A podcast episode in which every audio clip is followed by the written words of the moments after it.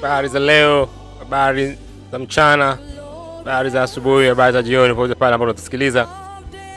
Hii ni Amadeus Live Podcast, na tungependa kupa fursa ya kuchangia usambazaji wa rhapsodi za uhakika katika mashule yetu mahususi kabisa, shule za sekondari na shule za msingi, na kala zile za TIVO na zile za wasomaji wa awali. Kala mwenyewe ni shilingi elfu tatu tu, unaweza ukaleta baraka njema na kipekee kwa watoto wetu, kwa vijana wetu katika taifa letu la Tanzania. Fanya kitu siku ya leo, leta uponyaji, leta uzima katika shule zetu. Mungu akubariki sana.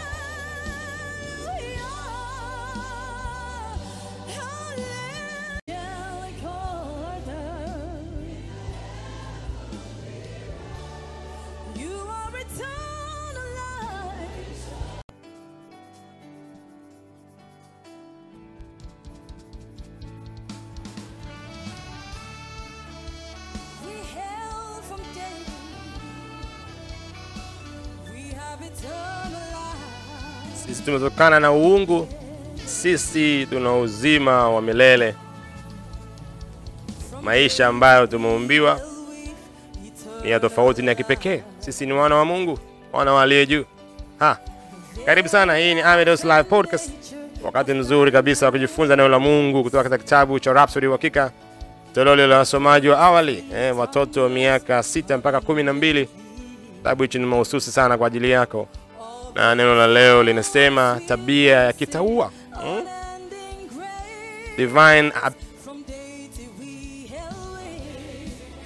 Habit eh? tabia ya kiutaua na mtoto wa mungu ameanza kwa kurifaa katika kitabu cha mithali sura ya 11 mstari wa sita tafsiri ya contemporary english version inayosema uaminifu unaweza kukuweka salama ila kama hauwezi kuaminika umejitega mwenyewe. Oh, umesikia hicho kitabu cha mithali inavyosema? Sura ya 11 mstari wa sita. Kwamba uaminifu unaweza kukuweka salama ila kama huwezi kuaminika umejitega mwenyewe. Na mtoto wa mungu anaanza kusema leo baadhi ya watoto wanaweza kushawishika kutokuwa waaminifu. Na mtoto wa mungu anasema kataa kuangukia kwenye mtego huo uaminifu ni tabia bora na ya kitaua ambayo kila mtoto wa mungu anapaswa kuwa nayo. Oh, uaminifu ni tabia bora tabia ya kitaua hmm, ambayo kila mtoto wa mungu anapaswa kuwa nayo. Kwa hiyo usishawishike kwenda vinginevyo. Usishawishike kutokuwa mwaminifu. Usikubali wale marafiki pale shuleni au mtaani au wakati mwingine ndugu pale nyumbani wakushawishi kutokuwa mwaminifu mm? mtoto wa mungu anasema fikiria umekutana na kitu ambacho unakipenda lakini sio cha kwako. Je unapaswa kufanya nini katika jambo kama hilo? Mtoto wa mungu anasema jambo sahihi ni kupeleka kile kitu katika kituo ambacho kinatangaza vilivyopatikana na vilivyopotea. Au umkabidhi mtu mzima ambaye anawajibika anaweza kuwasilisha kitu hicho kwa mtu husika ambaye amekipoteza. Na mtoto mungu anasema itakuwa ni jambo la kutokuwa mwaminifu kama utabaki na hicho kitu wewe mwenyewe hata kama hakuna mtu anayekudai au aliyekuona kwamba umekiokota. Hmm?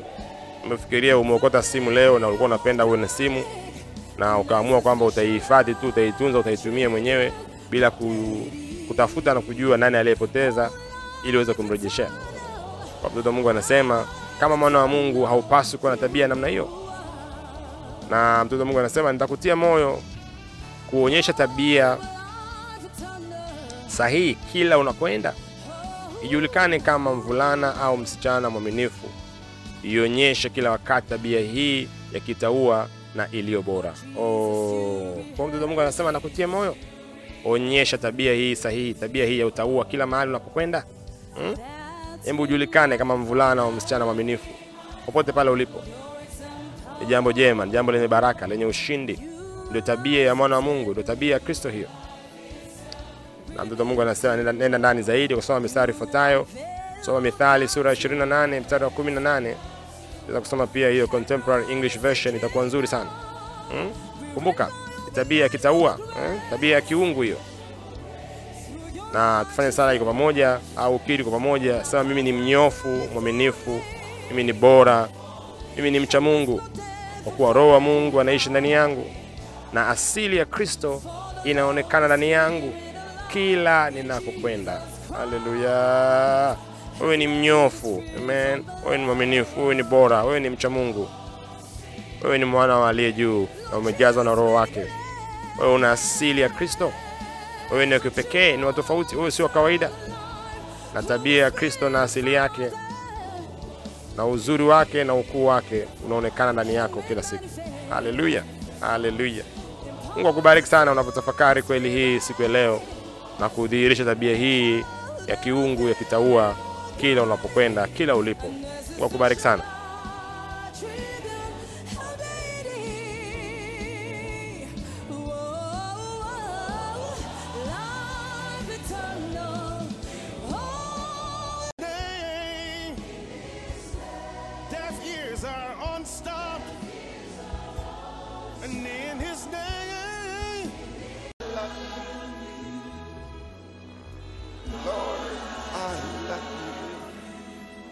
And for oh, all who are waiting for you, even at this very moment,